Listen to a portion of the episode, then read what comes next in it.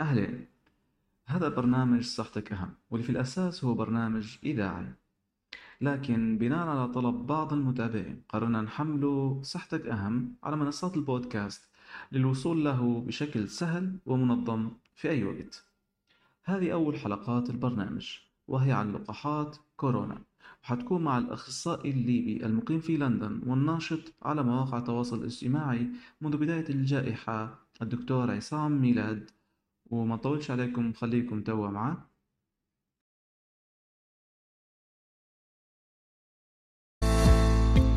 السلام عليكم مرحبا بكم في الحلقة الأولى من برنامج صحتك أهم. أهم من الحاجة اللي فكرت فيها هي صحتك.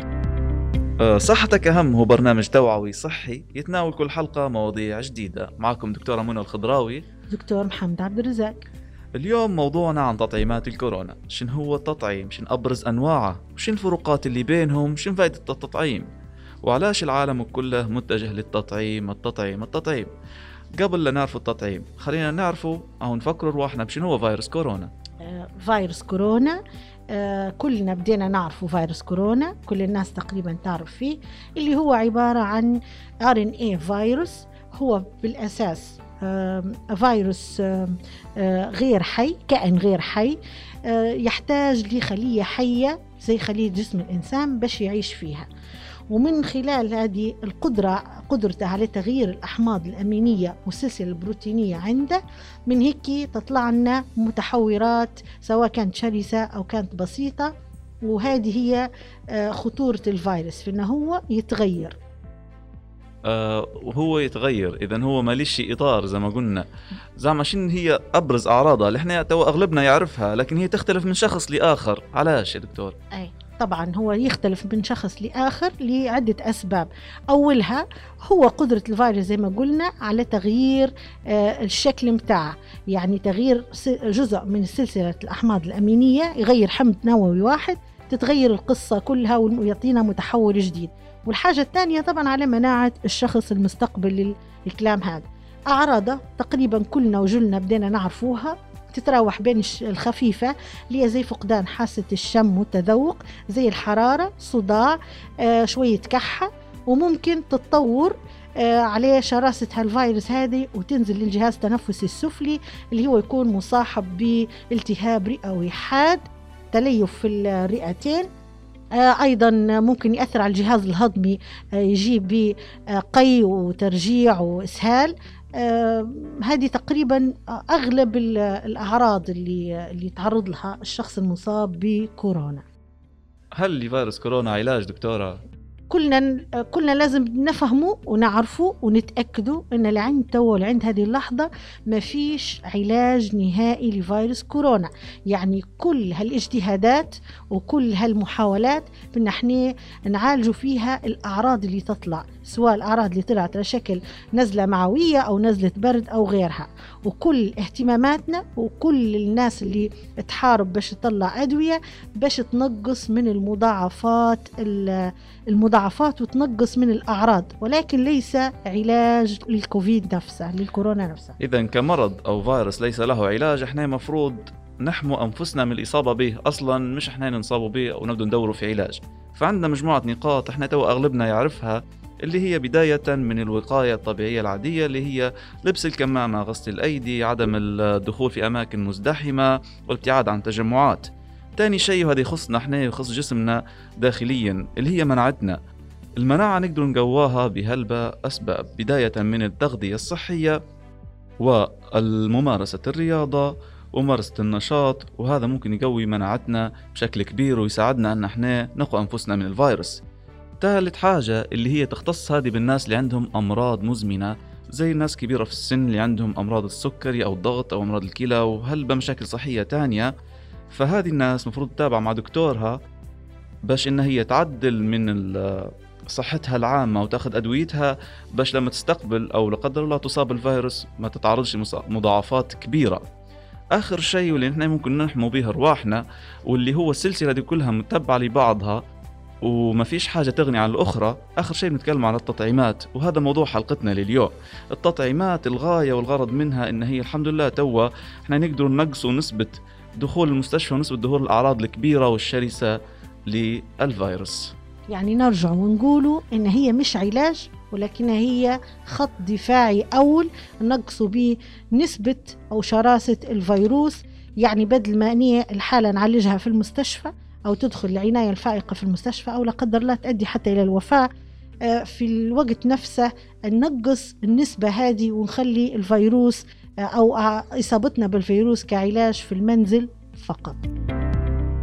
للحديث عن موضوع التطعيمات وأكثر معنا الدكتور عصام ميلاد المقيم في بريطانيا خريج جامعة طرابلس الفاتح سابقا سنة 1995 متحصل على دبلومة وماجستير من جامعة Imperial College في لندن أخصائي منذ 2015 في مستشفى إيلينغ في لندن والناشط بقوة على صفحات التواصل الاجتماعي منذ بداية الجائحة بمناشيره وفيديوهاته التوعوية.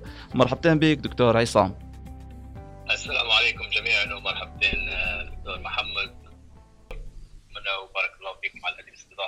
وهذه الفرصه باش نعرضوا على الأقل فكرة ولو بسيطة ونساهموا بتوعيه اهلنا والناس في بخصوص هذه الجائحة وهذا الوباء.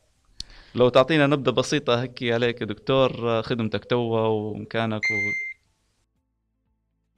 بارك الله فيك محمد أعتقد إنك أنت كتفيت وفيت يعني النبذه اللي اعطيتها أنت والتعريف كافي وافي طبعا زي ما حكيت أنت حضرتك اسمي الدكتور عصام الغناني ميلاد أه، تخرجت من جامعه طرابلس اللي هي الفاتح سابقا 1995 درت تدريب أه، مبدئي في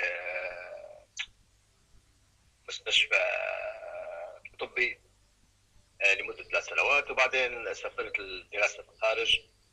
ودرت زي ما حكيت أنت حضرتك دبلومة والماجستير في ال Imperial College في لندن وبعدها كملت التدريب السريري في مستشفى ايلينج في لندن اللي هو في غرب لندن منذ سنه 2015 إلى حد الساعة هذه ولله الحمد يعني ربك وفقنا في هذا المشوار وخلال السنتين اللي فاتوا من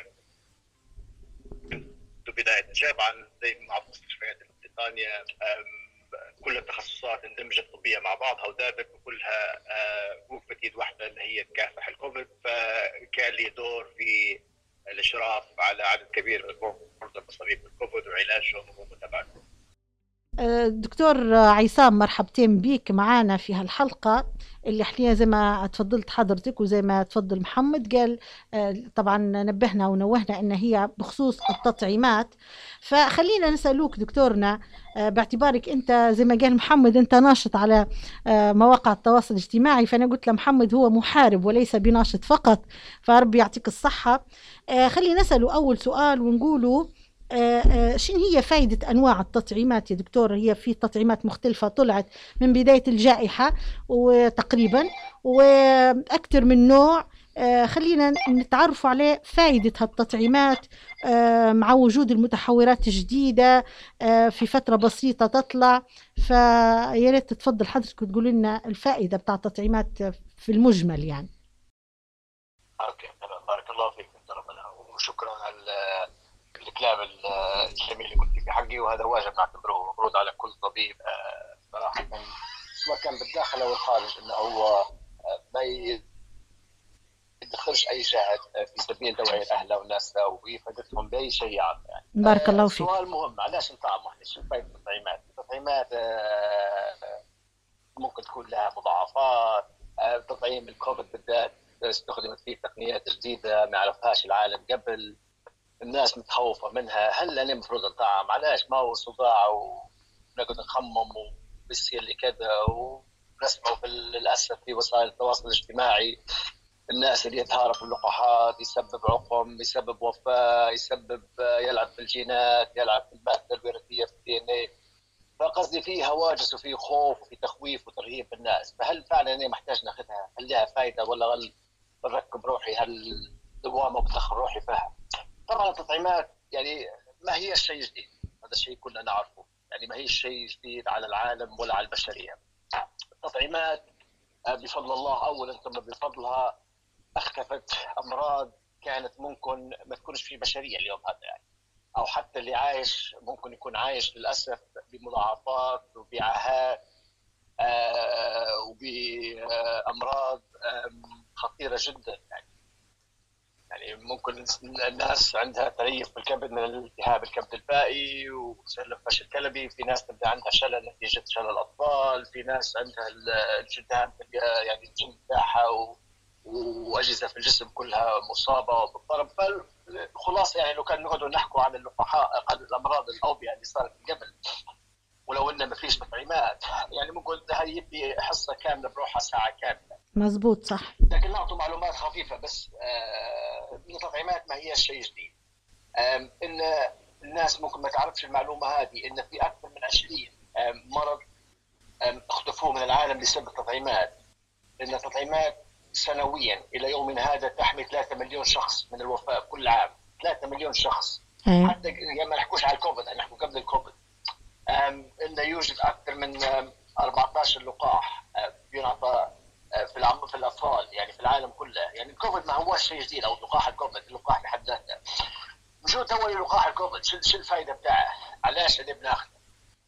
ليه فوائد لا تحصى ولا تعد لكن حاول نحن نلخص النقاط المهمه فقط أول حاجة إنك أنت لما تاخذ اللقاح يعني إنك أنت يعطي تعطي جسمك فرصة انه هو يكون أو الجهاز المناعي يكون اجسام مضادة وخلايا مناعية في حاله إصابتك في المستقبل. لا قدر الله فإن المضاعفات ستكون قليلة وأنت في مأمن منها بشكل كبير جدا جدا جدا. نسبة وفاتك قليلة جدا جدا جدا. نحن نعرفه من التجارب والأبحاث المبدئية اللي دارت في مراحل التجارب وبعدها بعدها بالدراسات الميدانية بعد تلقيح اثبت ان اللقاحات تحمي من الوفاة بنسبة 90% أو أكثر معظمها. خلينا من غير الوفاة والمضاعفات. يعني إنك أنت لا قدر الله تقعد في حجر العناية الفائقة لمدة شهر وشهرين على جهاز التنفس الصناعي تصارع الموت تكلف الدولة سرير تكلف نفسك تكلف أهلك. تعاني أنت نفسك الويلات والصراع والعذاب هذا. حتى لو إنك فرض إنك أنت حالتك ما تضاعفتش وإنك أنت حالتك ما يعني ما توفيتش فإنك أنت لو انصبت إنك أنت ما اخذتش اللقاح حتعاني من حاجة يسموها اللي هي متلازمة الكوفيد أو اللونج كوفيد واللي هذه تستمر لمدة سنة أو أكثر وإن هي نسبتها في الناس المصابين بالكوفيد سواء كانوا أطفال أو كبار السن تعادل 12% يعني أنت لو عندك 100000 مصاب حيكون عندك 12000 شخص عندهم ما يسمى متلازمة الكوفيد، شنو هي متلازمة الكوفيد وأعراضها؟ أعراضها صراحة شيء آه، ما تتمناش لأي شخص يعني في ناس تبدأ عندهم دهشة باستمرار، في ناس يبدأ عندهم فشل وتعب ما عادش يقدر يوصل حتى من سريرة إلى إلى الحمام مثلا يمشي الحمام بشكل حاجته، في ناس يبدأ عندها صداع مزمن، في ناس يبدأ عندها قلق وتوتر، وفي ناس عندها احباط، في ناس ما عادش ترقد، في ناس تبدا تميل في ايديها ورجليها 24 ساعة. في ناس يصير لها تجلطات، في ناس يصير لها التهابات في عضلة القلب، في ناس يصير لها فشل، يعني أعراض يعني لو كان بنعدوها كثيرة وعديدة جدا. فاللقاح يحميك ليس فقط من الإصابة الشديدة والوفاه، ينقص من فرصه إصابتك من يسمى بالمضاعفات اللي ما بعد الكورونا. أي. إيه، متلازمة الكوفيد.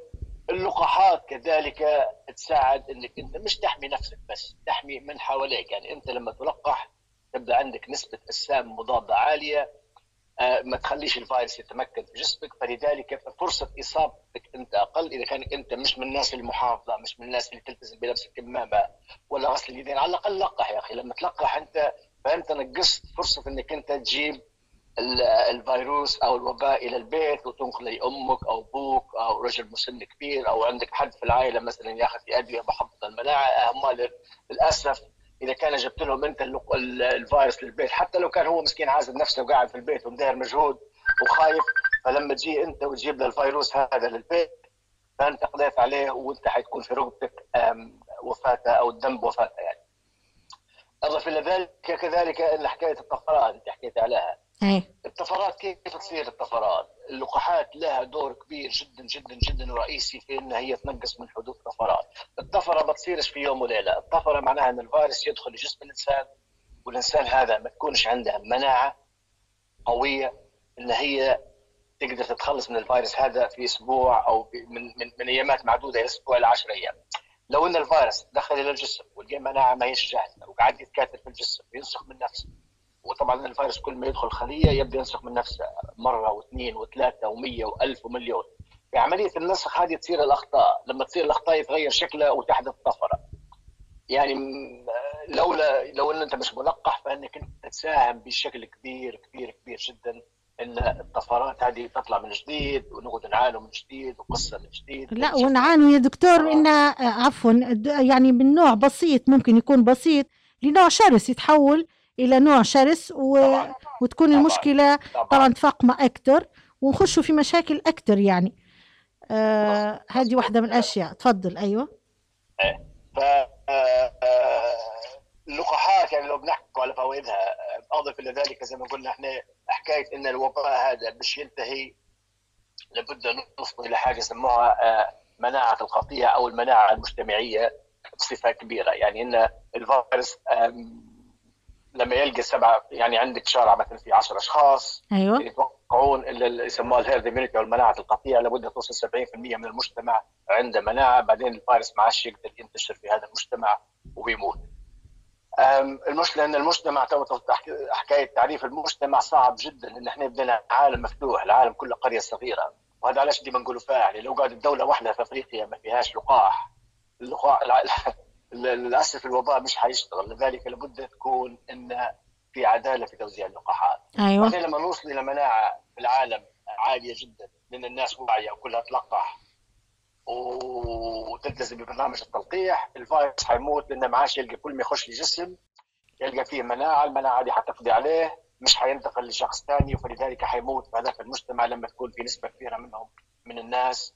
مطعمة وملقحة وعندها اجسام مضاده طول ما الفيروس يلقى في أشخاص يدخل لكل بيت الفيروس. الفيروس يدخل لكل دولة يعني يسافر من غير جواز سفر ويخش لبيت من غير ما يطقطق على الباب يخش من الروشن يخش باي طريقة. وكل ما يلقى ناس ما هيش ملقحة للأسف حيزيد وحيكثر وحتزيد اعداده وحتجي طفرات معناها إحنا أيوه. معناها إحنا يا دكتور في في في, في آه، الكلام يعني اللي بنحكوه بنقولوا إن إحنا مش نفيدوا في أنفسنا بس إحنا نفيدوا حتى في الناس اللي حوالينا والمجتمع اللي عايشين فيه. وبالتالي آه نحمي نفسي ونحمي الناس اللي معي إحنا نشوف بالنسبة للنقطة هذه ما شاء الله وفيت وكفيت عليها خلينا ننتقل مرات لنقطة ثانية اللي هي تتساءل أو تجي في بال كثير من الناس خصوصا توا مع وفرة لقاحات ونقص لقاحات أخرى. فاحنا بنسأله انه هو شن أفضل نوع لقاح ممكن ناخده؟ ولو بدأت بنوع وما عادش متوفر كيف ممكن نختار آه، لقاح تاني نكمل به وبصفة عامة على شيء هلبة أنواع لقاحات توا موجودات يعني نسمع في هلبة أسامي في اللي حفظناها وفي اللي حتى يعني أوكي. هذا مع السؤال يا محمد ولا ثلاث أسئلة؟ على علاش في هلبة لقاحات؟ طبعا هذه ميزة ولله الحمد. يعني الله سخر لنا الناس هذه والعلماء هذه لخدمة البشرية يعني. يعني لما لما جاء فيروس كورونا إلى الكرة الأرضية للأسف وكان المنشأ بتاعها من وهان في الصين في نهاية 2019 الفيروس هذا مش جاي مع كتالوج آه، فيه أنا اسمي كذا وأنا شكلي الخارجي كذا وأنا جيناتي كذا وأنا سرعه انتشاري كذا وأنا الاسباب المضادة اللي تحدث فيها كذا.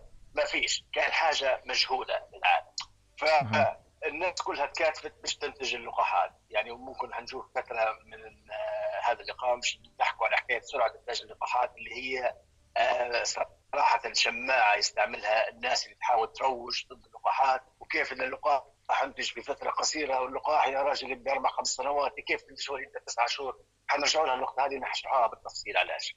لكن آه، عودة لسؤالك أنت محمد علاش في هاللقاحات وهذه كانت آه، صراحة نعمة وذكاء وشيء متوقع يعني. لما أنت عندك فيروس جديد تخيل إن كل الشركات أنتجت أو إنها سخرت جهودها إنها تنتج نفس اللقاح بنفس الكيفية بنفس الطريقة.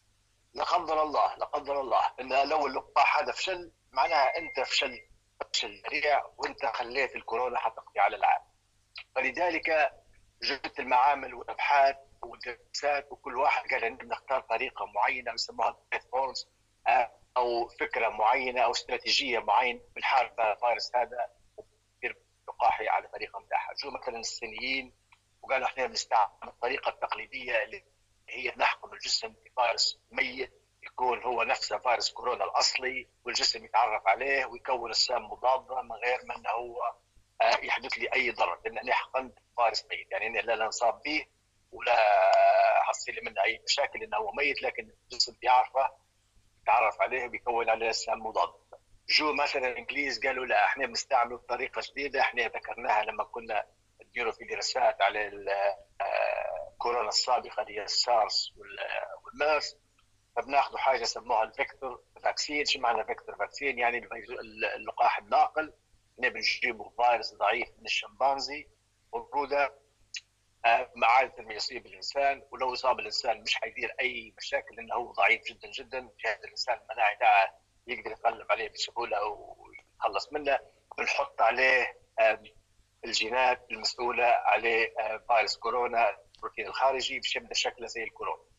ونجي لقاحة. بجو الروس قالوا حتى إحنا بنديروا نفس الفكرة الإنجليزية هم وجونسون جونسون لكن الروس قالوا ما ناش مستعملين الشمبانزي أو فيروس الانفلونزا بتاع الشمبانزي نستعمل فيروس ثاني يسموه وفيروسين مختلفين أديله 25 وأديله 5 وقالوا نستعملوهم مختلفين باش الجرعة الثانية. آه ما تكونش مشابهة للجرعة الأولى لو إنها مشابهة لأن الفيروس هذا اللي حطيناه في الجرعة الأولى ممكن يتعرف عليه الجسم مكون الجسم مضاد في الجرعة الثانية داخل العربة الداخلة ويدمر هذه ما بيقلها من اللقاح جوا الأمريكان والألمان داروا تقنية اللي هي البروتين آه messenger اللي هم حقنوا جزء آه من البروتين المسؤول على تكوين البروتينات الخارجية حطوها في طبقة دهنيه حقنها في الجسم باش تدخل خلية وتعطي تعليمات للنواه باش تكون بروتين خارجي وعلى ضوءها يتعرف على الجسم ويكون السام مضاد. فإحنا نعرف في مرحلة اللقاحات الأولى كانوا أكثر من 140 لقاح منهم في الحياة إنه في هلبة فشلوا هلبة شركات استعملت تقنيات ثانية مختلفة وفشلت للأسف يعني سؤالك لو إن العالم كله تبع طريقة واحدة مثلا وفشلت هذه الطريقة لكانت كارثة كل ما تعني الكلمة فلذلك من هنا جت فكرة أن كل واحد لابد ينتج طريقه بروحها بطريقة مختلفة مش على الأقل اول حاجة. تكون عندنا أكثر من لقاح ناجح، ثاني حاجة ممكن لقاحات معينة تكون في لها مضاعفات وصارت فعلا مثلا زي لقاح الاسبرزينيكا اللي حكيت تسلطات نادرة لقاحات ثانية ما فيهاش. آه، في لقاحات تمشي مع ناس ثانية ما تمشيش معاها. تبدأ عندك خيارات يبقى الإنتاج متوفر. ففي لها ميزات ما لها آه، يعني ممكن آه، لا تحصى ولا تعد السؤال الثاني يا محمد ما هو أفضل لقاح؟ صحيح. ما هو أفضل لقاح؟ أنا جوابي دائما وابدا أفضل لقاح هو أقرب لقاح اليك أول صحيح. لقاح تقدر تحصله بمرحلة التجارب زي ما إحنا شفنا كل الشركات أعطت نسب متفاوتة من ناحية فاعلية اللقاح في منع الاصابه، إحنا لما نسمع 90% 50% 60% هذا لا تعني إن اللقاح ماهوش فعال. يعني في هلبة ناس فهمتها غلط. يقول لك الفايزر والله 94 95% لكن الصيني والله 50% 60% هذه 50% و60% و90% و95% نسمع فيهم. هذه في منع الإصابة منع حدوث الإصابة وليس منع الوفاة أو منع الدخول للمستشفى. أنا اللي يهمني هو الوفاة والدخول للمستشفى. صح حتى الإصابة تهمني يعني ما دام بي تنقص الإصابات مش معاش ينتشر لي الوباء في المجتمع. وخاصة تو في ظهور الأوميكرون اللي هو سريع الانتشار. لكن يهمني أكثر ما نبيش حل بمرضى مقعمزين في العناية ولا عندي أسرة عناية محدودة. ما نبيش حل بالمرضى يموتوا لي لا قدر الله. معظم اللقاحات بدون استثناء فعاليتها في منع دخول العناية الفائقة وحدوث المضاعفات والوفاة عالية جدا كلها تفوق 80 90% التفاوت في منع الإصابة. فلذلك أفضل لقاح هو أول لقاح يعني قريب لك يعني مثلا واحد يسكن في ما نعرفش نقول أي مدينة مثلا في ليبيا في الجنوب مثلا في أوباري. ومراكز التلقيح غادي. ما للأسف ما عندهمش إمكانيات باش يخزنوا الفايزر آه، لقاح الفايزر. واللقاح اللي موجود هو اللقاح الصيني. فبيجي يقول لي شنو أفضل لقاح ليك؟ حنقول له اللقاح الصيني أفضل لقاح ليك بدون أي استثناء آه، وبدون أي تردد. يجيني واحد مثلا يقول لي أنا مثلا في جنبي عندي اللقاح الفايزر أفضل لقاح ليك هو الفايزر واحد يقول لي لقاح الأسترازينيكا أو اللقاح الإنجليزي هذا هو مثلا ساكن في مدينة مثلا نقوله في طبرق واللقاح الموجود الوحيد المتوفر عندهم أسترازينيكا فهتقول له حتما ما تترددش ولا دقيقة وتمشي تاخذ الأسترازينيكا. فأفضل لقاح ليك هو أقرب لقاح ليك موجود يوصل لإيدك قبل ما يوصل الفيروس إلى جهازك التنفس جميل جميل. تلخيص آه. السؤال السؤال الثالث يا مم. محمد والله ذكرني فيه بالله نسيت. شوف هو جميل جدا تلخيصك أيوة. للسؤال في كلمة أفضل لقاح لك هو أقرب لقاح ممكن تتحصل عليه هذه ممكن. جاوبت على السؤال كله من بداية ومن غير حتى الشرح ال- لو إحنا طلعنا بالكلمة هذه بكل بس يعني حيكون جميل. معك السؤال الثالث توا مع الدكتورة منى تفضلي آه، خلينا نتكلموا زي ما قلت أنت اللقاحات طبعا مع اختلاف اختلاف أنواعها برضو اختلاف الجرعات يعني كمية الجرعات اللي ممكن ناخدوها واللي هي فيه لقاحات ناخدوها كجرعة واحدة فقط وفي لقاحات كجرعتين.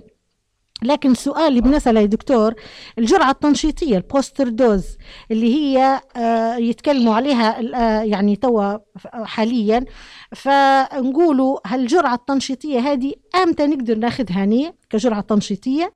وهل ناخدوها؟ مدى الحياة؟ خلاص أنا خديت booster dose.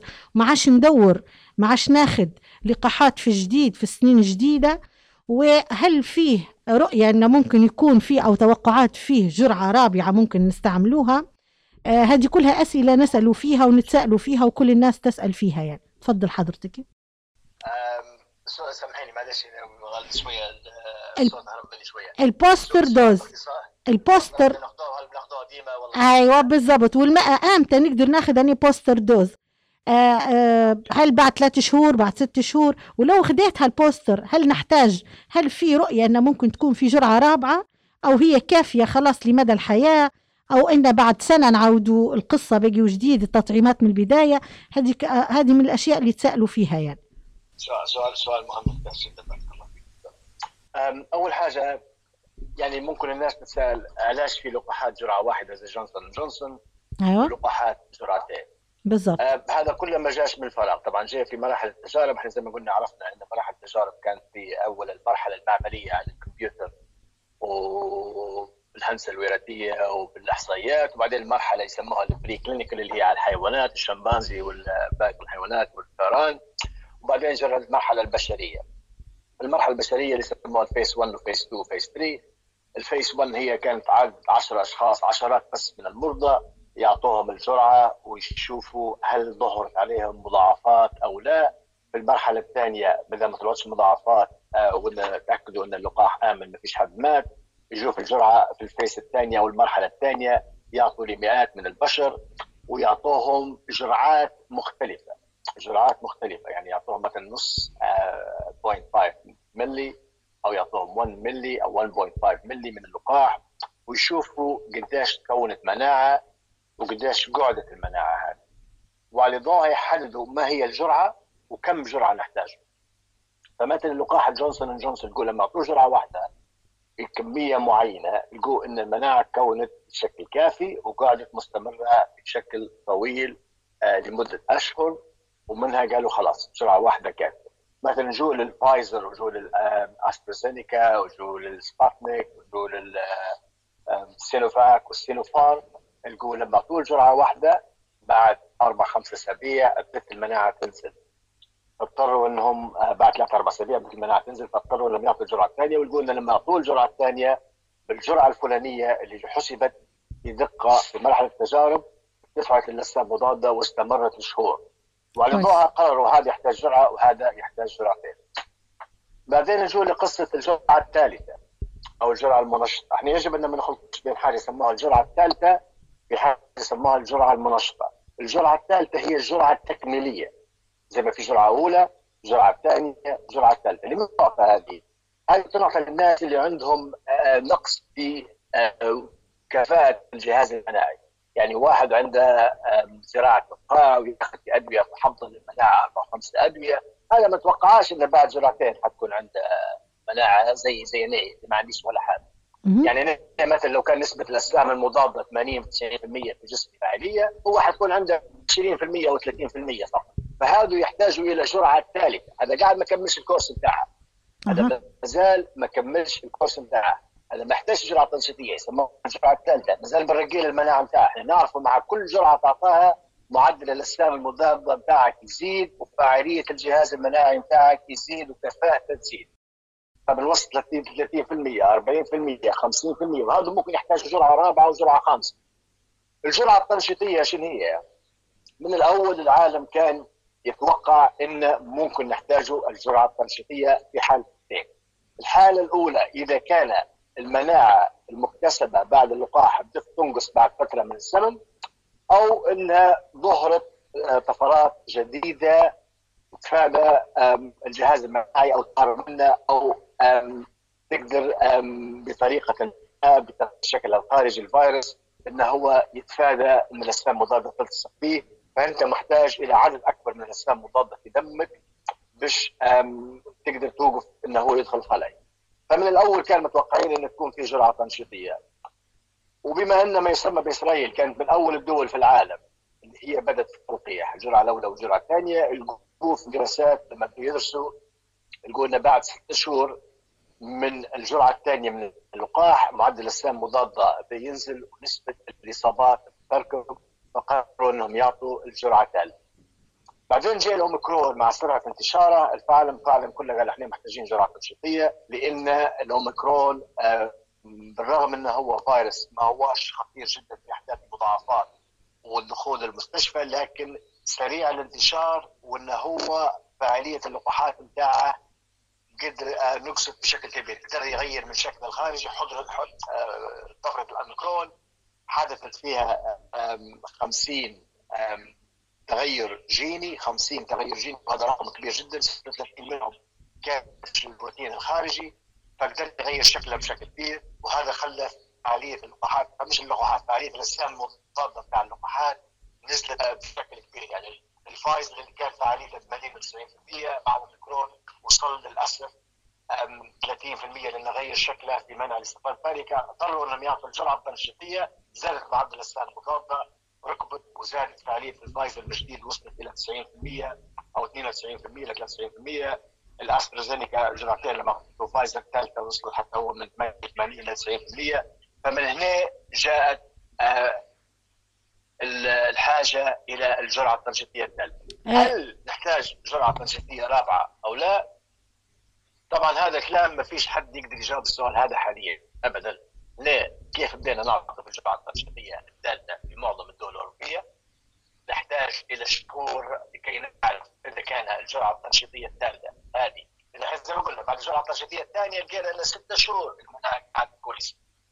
فاحنا الجرعه التنشيطيه الثالثه محتاجين إلى وقت نعرفه يعني في علماء قالوا إنها حتكون أبدية وان نتوقع المناعه مش حتنزل ثاني وحتى نزلت مش حتكون بشكل كبير وفي علماء قالوا لا نتوقع إنها حتنزل ثاني وممكن نحتاجوا حتى جرعة تنشيطيه رابعة زي ما صاير في الانفلونزا كل موسم أو كل سنة تعطي جرعة من اللقاح كجرعة تنشيطية.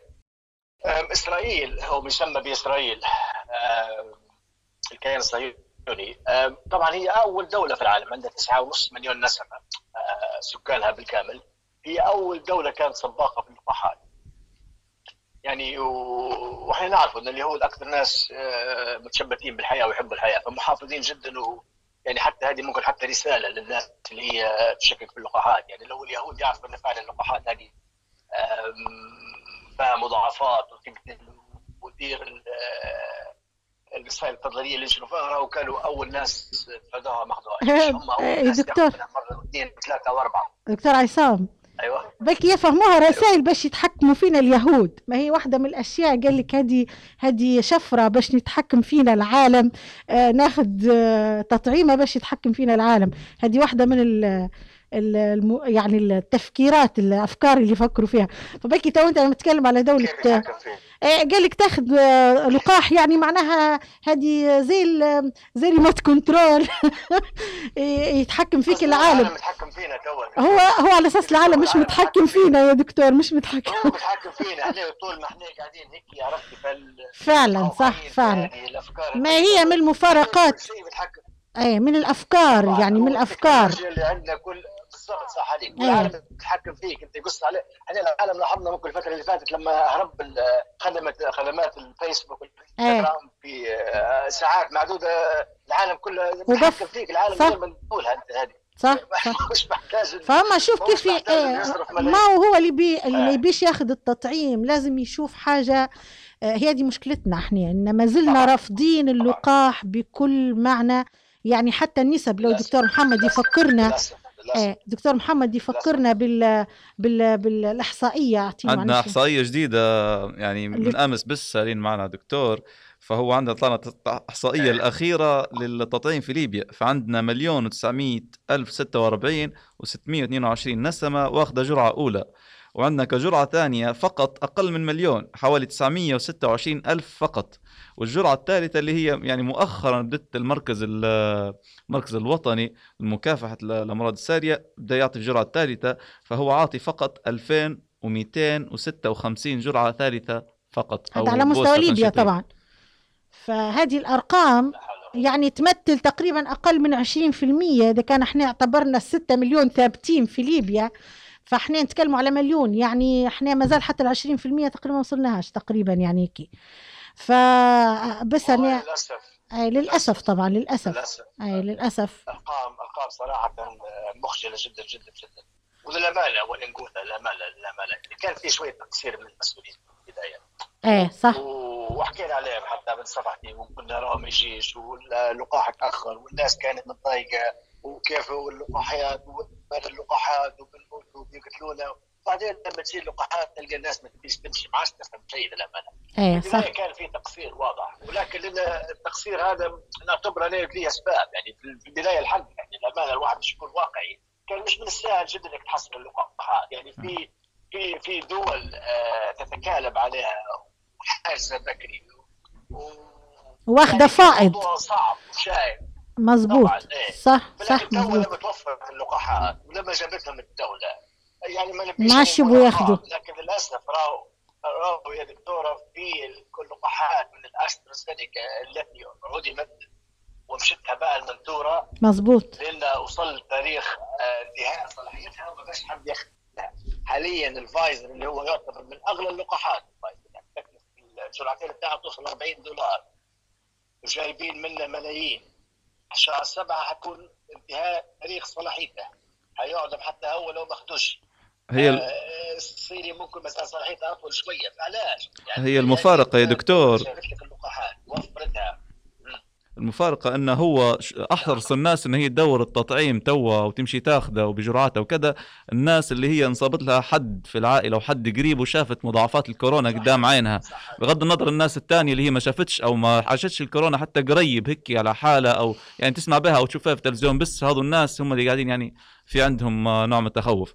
إحنا بنجو نطرح عليك سؤال رابع وهو يعني مهم. يعني عن تجربه اتفضل. إيه. كم- أكمل دكتور أكمل. لا وأنا أحكي لك عن تجربة شخصية. يعني أنا مثلا في الصفحه نحاول نتواصل مع الناس آه، ونحاول نوعى بقدر اللي نقدر عليه. يعني في تجربة شخصية ناس تتكلم تقول يا دكتور أنا بكلمك وبعترف لك إن أنا في يوم من الأيام كنت آه، مانيش مقتنع بولا كلمة بالفعل اللقاحات ولا كنت من أشد الناس اللي كنت حارب فيك ونكتب في آه، بوستات مضادة لكن لين اللقاح حياة والدي أو حياة أمي وأنا بصراحة. نادم جدا جدا جدا جدا.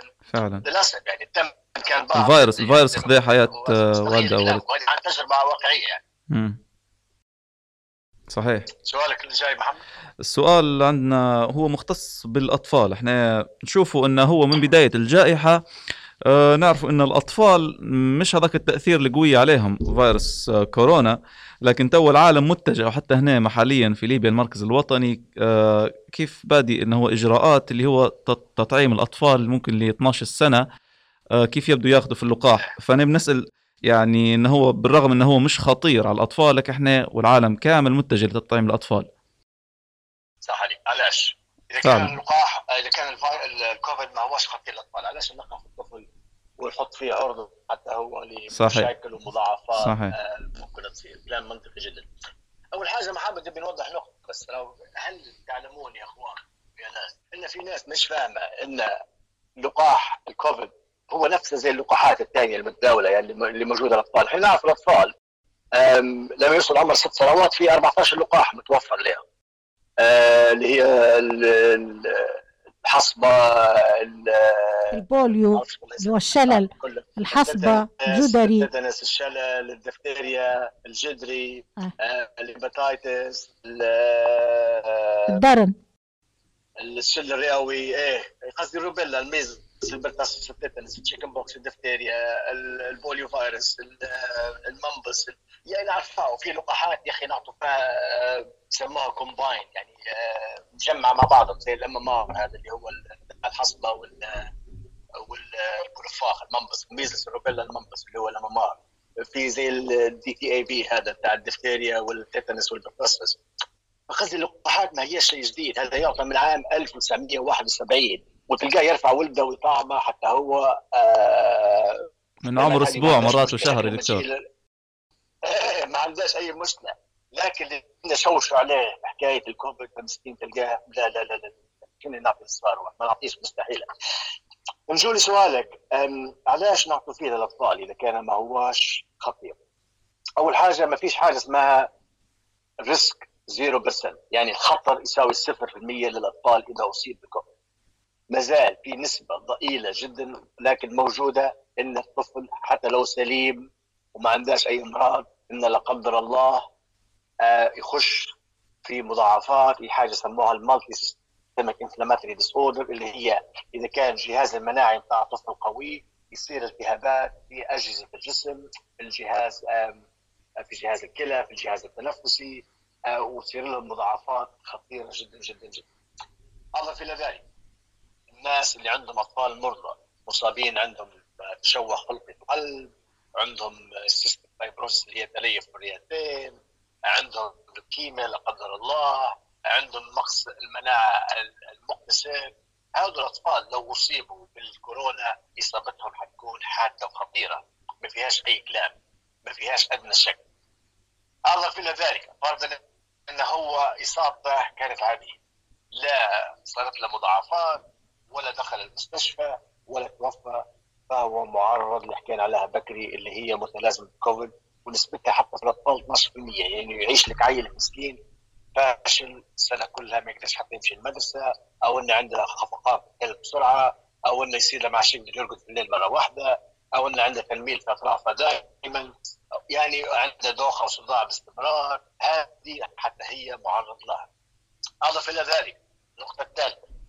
الأطفال دائما نقولوا فيها حتى وإذا كان ما كانش في خوف كثير عليهم لكن في خوف منهم. يعني أنا لما نجيب وديما نقول فيها تحط 30 طفل أو تلميذ في فصل كأنك جبت 30 عائلة حطيتها في فصل واحد. يعني حتى فاز ما فيش لقطة 30 عائلة. كأنك حطيت 30 عائلة في فصل واحد.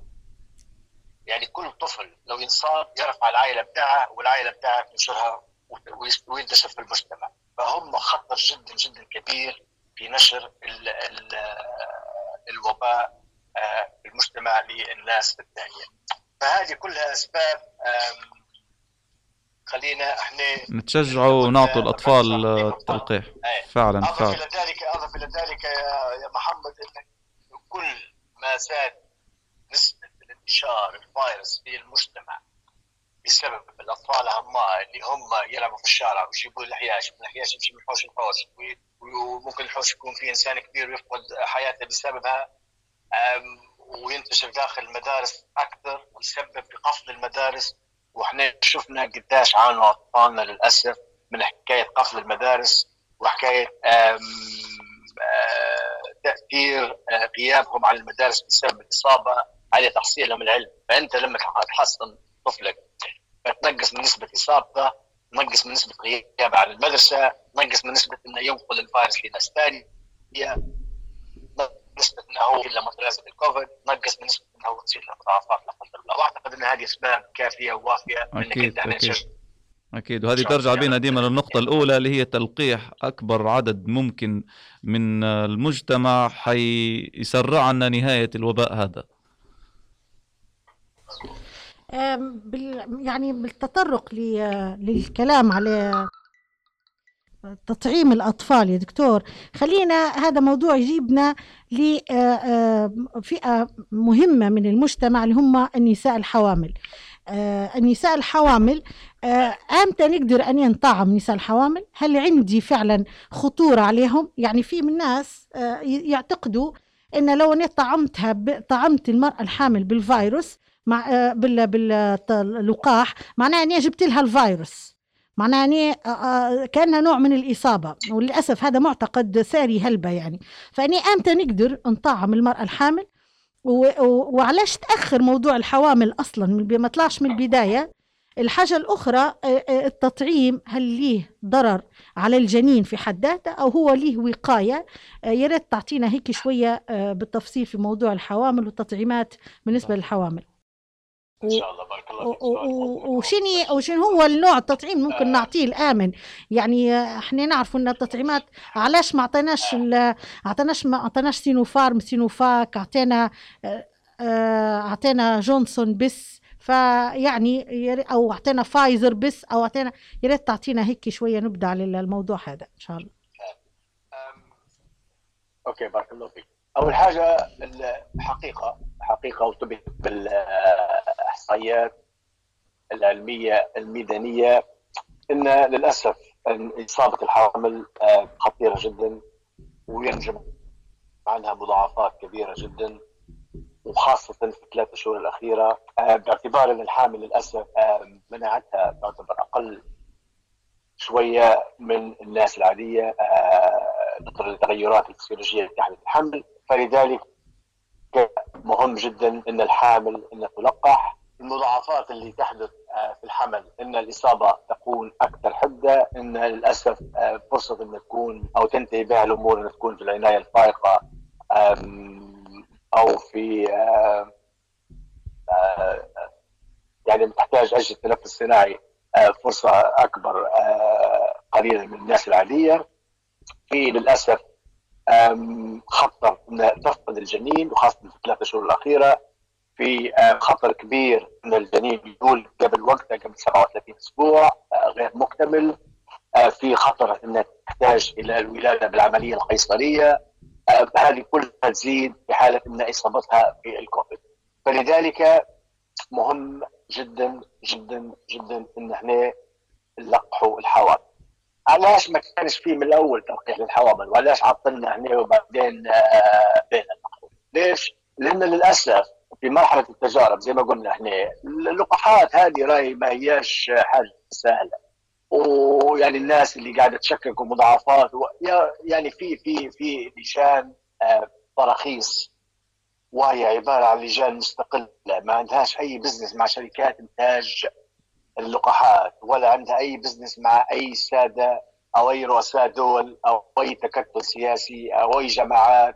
لا مع الماسونية ولا مع اليهود ولا مع آه، أي حد يعني هذو ناس علماء مستقلين وظيفتهم إنهم هم ما يعطوش التراخيص إلا لما تكون عندهم معلومات مؤكدة إن هذه اللقاحات آمنة.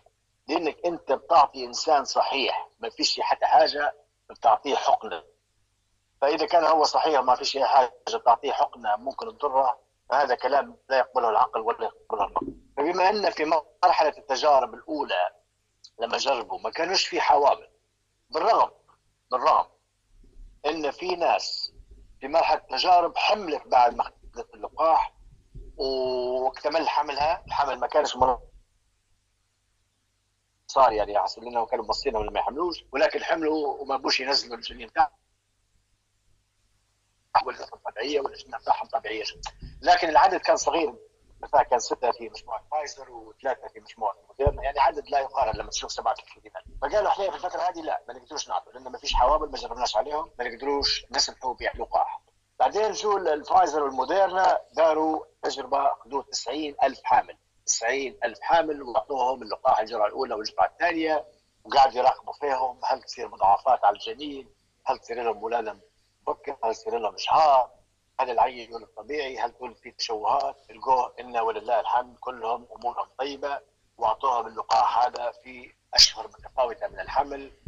وجو وقالوا إحنا الفايزر وشركه موديرنا نعلن إن لقاحنا آمن آمن في الحمل. طبعا الشركات هذه لما تقول إن اللقاح آمن فلا قدر الله لو صارت أي حاجة صار تشوه في الجنين أو حاجة الشركات هذه ستحاسب حساب عسير. وجت ال CDC والجهات المستقلة هذه بتاع التراخيص راجعوا المعلومات وقالوا فعلا اللقاح امن شفناهم الحوامل هذو ما صارت لهم لهم مضاعفات ولا الاجنه بتاعهم ولذلك إحنا رخصنا فيه فلذلك من هنا جت فكرة إن لقاح الفايزر والموديرنا عندهم ترخيص في الحوامل. باقي اللقاحات لحد الآن لم تنشر نتائج تجاربهم على الحوامل فلذلك لا ينصح باعطائها من الحوامل زي اللقاح الروسي أو اللقاح الإنجليزي الأسترازينيكا أو سبوتنيك. ولكن منظمة الصحة الدولية لما جاءوا اللقاح الصيني سينوفاك والسينوفارم قالوا إن هذا لقاح تقليدي عبارة عن فيروس ميت عندنا هلبة لقاحات تقليدية من ضمنها لقاح الإنفلونزا اللي هي عبارة عن فيروسات ميتة نعطي فيها من سنين ما ترتش ولا ذات أي مضاعفات لا على الحمل ولا على الجنين فلذلك نعتبر السينوفاك والسينوفان من اللقاحات التقليديه هي لقاحات آمنة وممكن انك تعطيها للحامل إذا لم يتوفر عندك الفاصل والمدة أعتقد أن الأمور واضحة. واضحة جدا.